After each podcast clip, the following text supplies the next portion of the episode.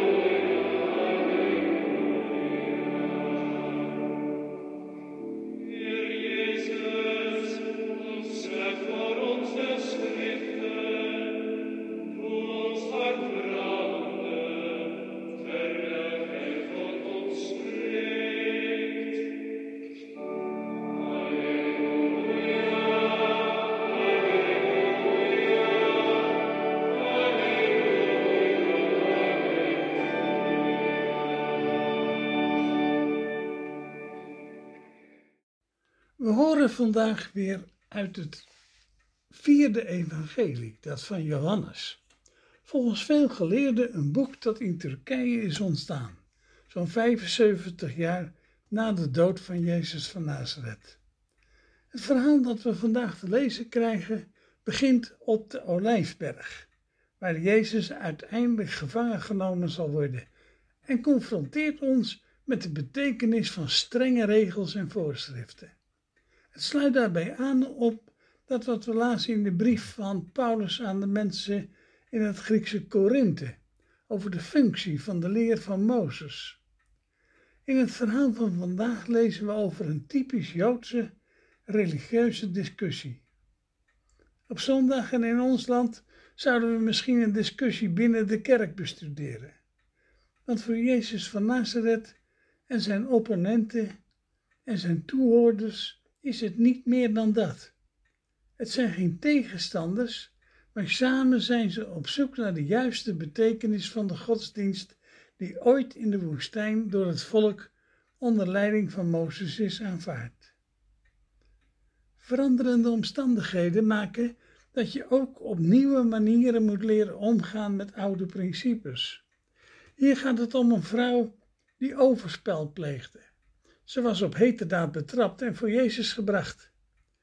Voor wie de leer van Mozes kent en beschouwt zoals je een Romeinse wet moet lezen, los van de mensen en alleen in het kader van uitspraken van rechters, een merkwaardig gebeuren.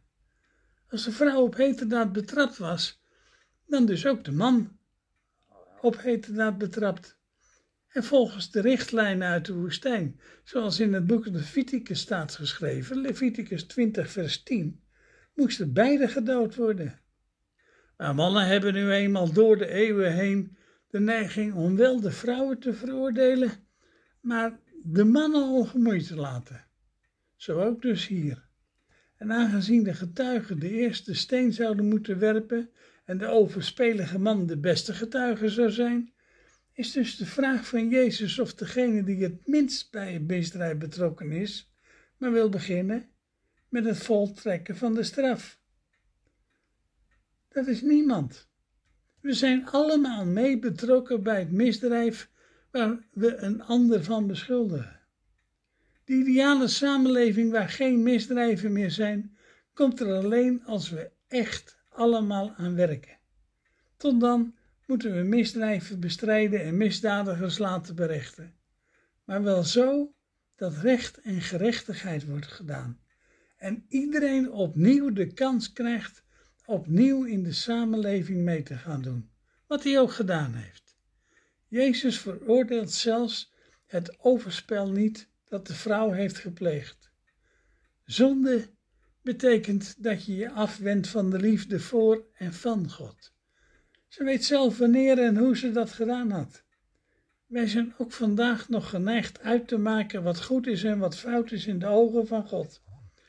Daarbij vergeten we dat we niet zitten op de rechterstoel van God.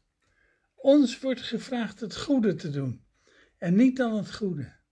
Dat betekent dat we mensen, ook de mensen die verkeerde dingen doen, altijd met liefde moeten benaderen. Dan kunnen misdaden voorkomen worden, al was het maar het herhalen ervan. Ook aan ons wordt gezegd niet meer te zondigen.